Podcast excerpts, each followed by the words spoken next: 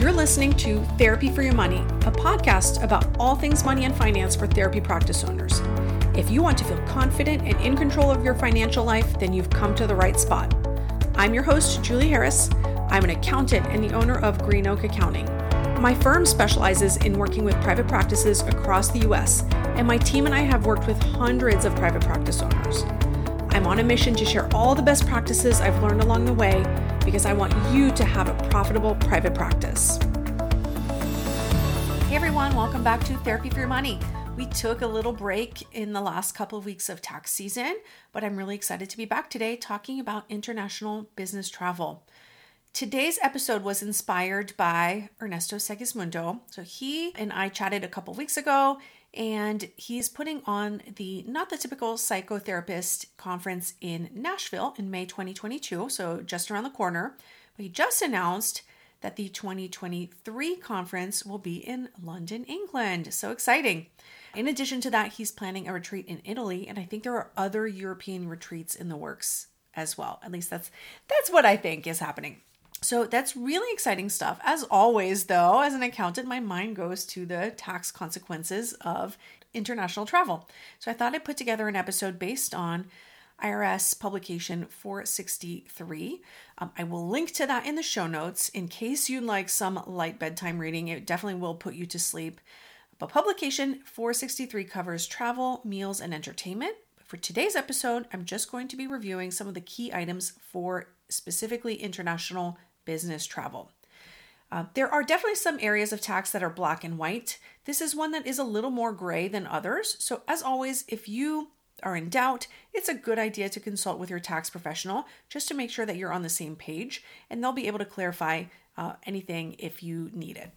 If a trip is primarily for personal reasons, and it's mostly a vacation, just watching uh, a video or attending a lecture, dealing with pretty general subjects, that's not going to change your vacation into a business trip. Okay. So I'm talking today about uh, business trips that are primarily for business. So, what the IRS says about that is that if you're traveling outside the United States primarily for business, but you spend some time on other activities, you generally can't deduct all of your travel expenses.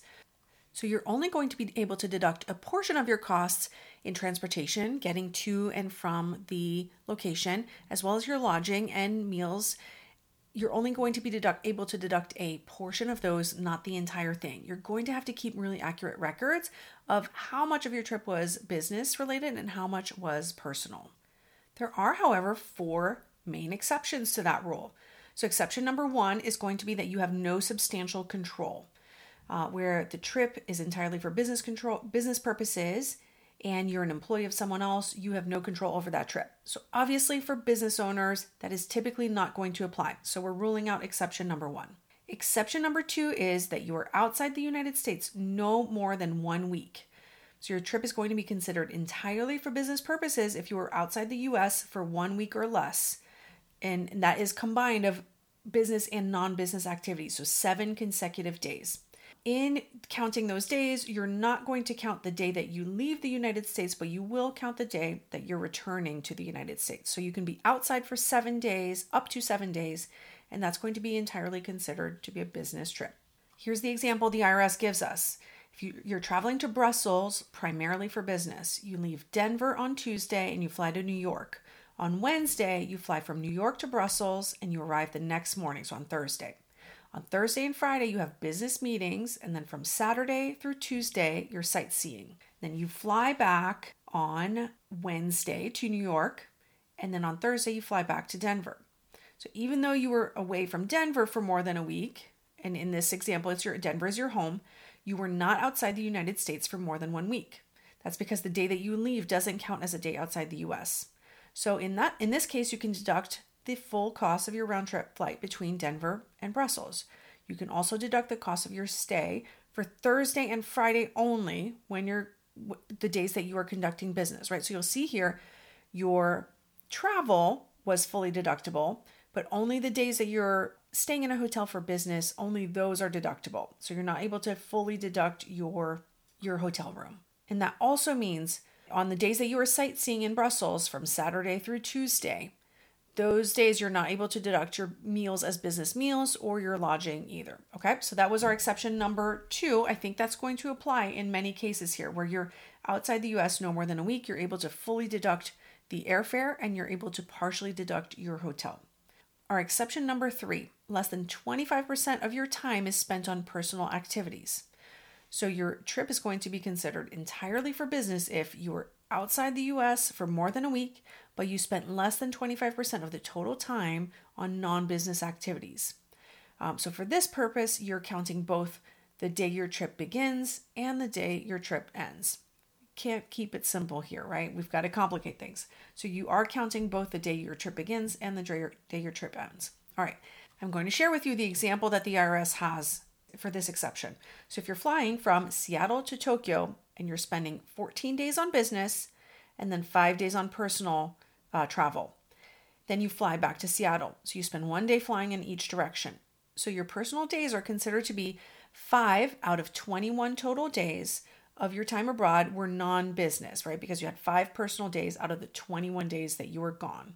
So, because your personal time was less than 25%, you're able to deduct the full amount of your airfare and you're able to deduct your lodging and meals for the days that were spent on business activities.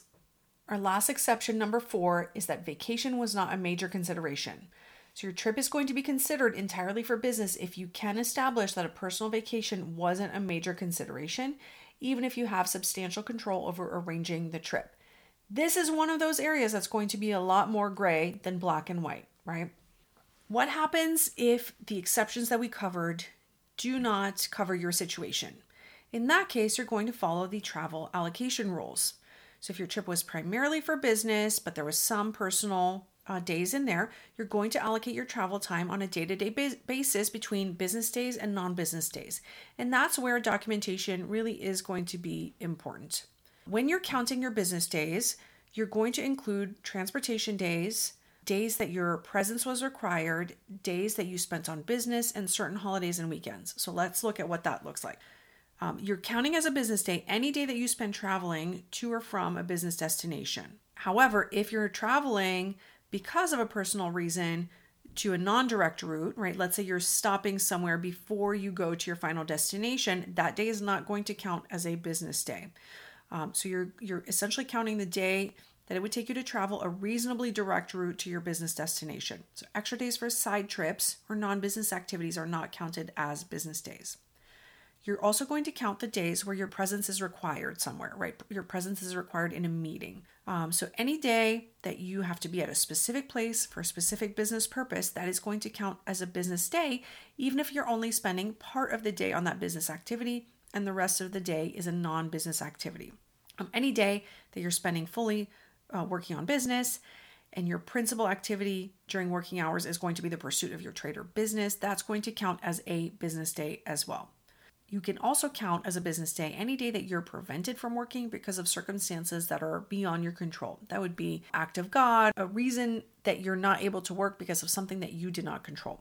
Certain weekends or holidays can also count as a, a business day as well. You're able to count weekend days and holidays as business days if there is a business day on the day before and the day after. So, for example, if you have a business meeting on Friday and you also have a business meeting on Monday, in that case, Saturday and Sunday are going to count as business days. But if you finish your business meetings on Friday and then you decide to stay on two additional days or more, then that does not count as a business day. The weekend does not count as a business day in those circumstances. If you will be traveling with family members, just keep in mind that if they do not have an active participation in the business and have a business reason for being uh, in the foreign country with you, then their travel will not be tax deductible. So their airfare will not be tax deductible, their meals also, right? That whole entire piece of your travel is going to be considered personal.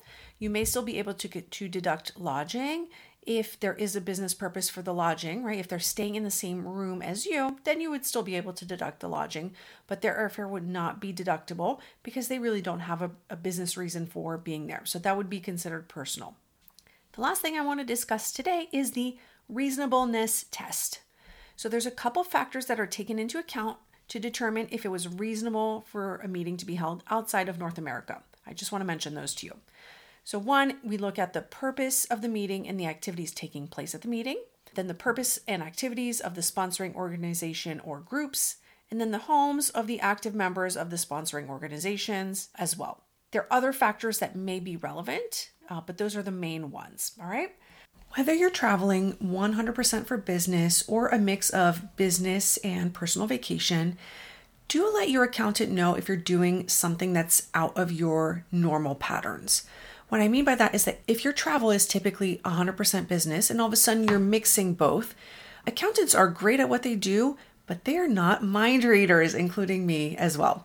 So if you're doing something that's different from your typical patterns, just drop your accountant or your bookkeeper a note saying, Hey, I'm signing up for this international retreat. Let's talk about which portion is going to be deductible and not at our next meeting, right? So just give them a heads up so that they know there's going to be a special treatment here and we need to just make sure we document correctly. So at this point, you might be thinking, all right, this all sounds good, right? I think I can deduct uh, international business travel, but how exactly am I going to make sure that I can afford it? So there really are conferences at every price point. Just because one of them sounds really, really, really amazing and enticing, that doesn't mean that you necessarily can't afford to, and that's okay. I'm always okay with you saying no today because no really means not right now. That doesn't mean that you can't do it in the future, but if something is really going to crunch your budget, it probably doesn't make financial sense to put your business at risk or your your personal situation at risk in order to go to a conference that just sounds really awesome. I want to give you permission to say no if it's just not going to work for your budget.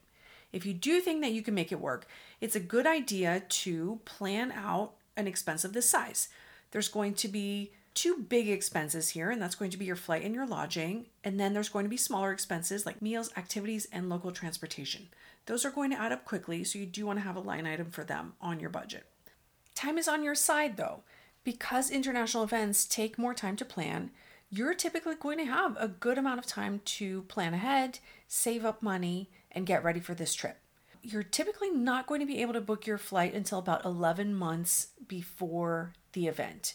Um, I did a little Google search to see how far ahead you can book a flight, and it looks like the standard in the industry is about 330 days, so roughly 11 months or so. So you can definitely get your passport ready. Uh, there's plenty of time if you get that taken care of right now, and then you won't even have to pay these surcharges to rush your passport to you. You can also look up the flights 11 months from today. While that's not going to give you an exact amount that you need to save, it's still going to give you a ballpark figure of when you're going to book the flight, an estimate of how much it's going to cost you at that point. So, my goal for you would be to have that dollar amount saved about one year prior to the event so that at that point, whenever you see a good deal pop up for your destination, you can jump on that and you can buy the ticket right away because that is one expense that you're going to have to pay as soon as you book the ticket. You're going to have to pay that on your credit card. All right, next up, you have lodging. Depending on how long you're staying, that's going to be a pretty big amount. Again, depending on whether the event is at a hotel, you might have access to a room block at a discounted rate. So you want to put that line item in your budget. And when you're booking the hotel room, uh, in some cases, you might have to put down a deposit. In some cases, you have, might have to prepay. In other cases, you won't actually have to pay anything until you check into the hotel or maybe even when you check out. So look at what that expense uh, is going to look like and when it's going to happen so you can plan it out. Um, if you are staying at um, an Airbnb or a villa, there's a good chance that you're going to have to pay a certain amount up front and then another amount later on. So you want to look at the timing of all these expenses to make sure you've got enough money at each stage. And last but not least, you're going to give yourself a budget for uh, for meals, activities, for local transportation. This is going to be just an estimate, but you can still look at the itinerary for the event you're attending. Do they have breakfast and lunch included? Uh, what is already paid for, and what will you need to pay for separately? If you're taking any personal days before or after uh, the event, you want to make sure you budget for that as well. And then do keep in mind the currency exchange rate because that is going to make a difference on exactly how much uh, it costs you. You may know by now I'm a huge fan of Profit First, and so having a separate bank account for your retreat, conference, uh, destination travel can be a really, really good way and motivating, motivating way to save ahead for that expense. Uh, so I'm always in favor of a separate bank account when it will be useful to you. So, we're also going to have a blog post that goes over all of this data if you just need to sink your teeth in a little bit and review this information. But I hope that you will be traveling this year. There's a lot of great conferences, retreats that are coming up. Um, and it certainly can be refreshing and rejuvenating for a business owner to get out of the office and out of the day to day and talk shop, talk business with other fellow business owners as well. Have a great day, everyone. If you're looking for accounting help, head over to therapyforyourmoney.com slash accounting to find information about my accounting firm and all of our specialized services just for private practice owners. If you enjoyed today's episode, we'd love for you to give us a five star rating on iTunes. Just head over to iTunes, click on ratings and reviews, and give us a quick shout out. We really appreciate it. The information contained in this podcast represents the host and guest's general opinions and should not be construed as personalized accounting and tax advice. Listeners should consider all facts and circumstances before applying this information and seek appropriate advice from an accountant, financial planner, lawyer, or other professional. Any info provided does not constitute accounting, tax, or legal advice.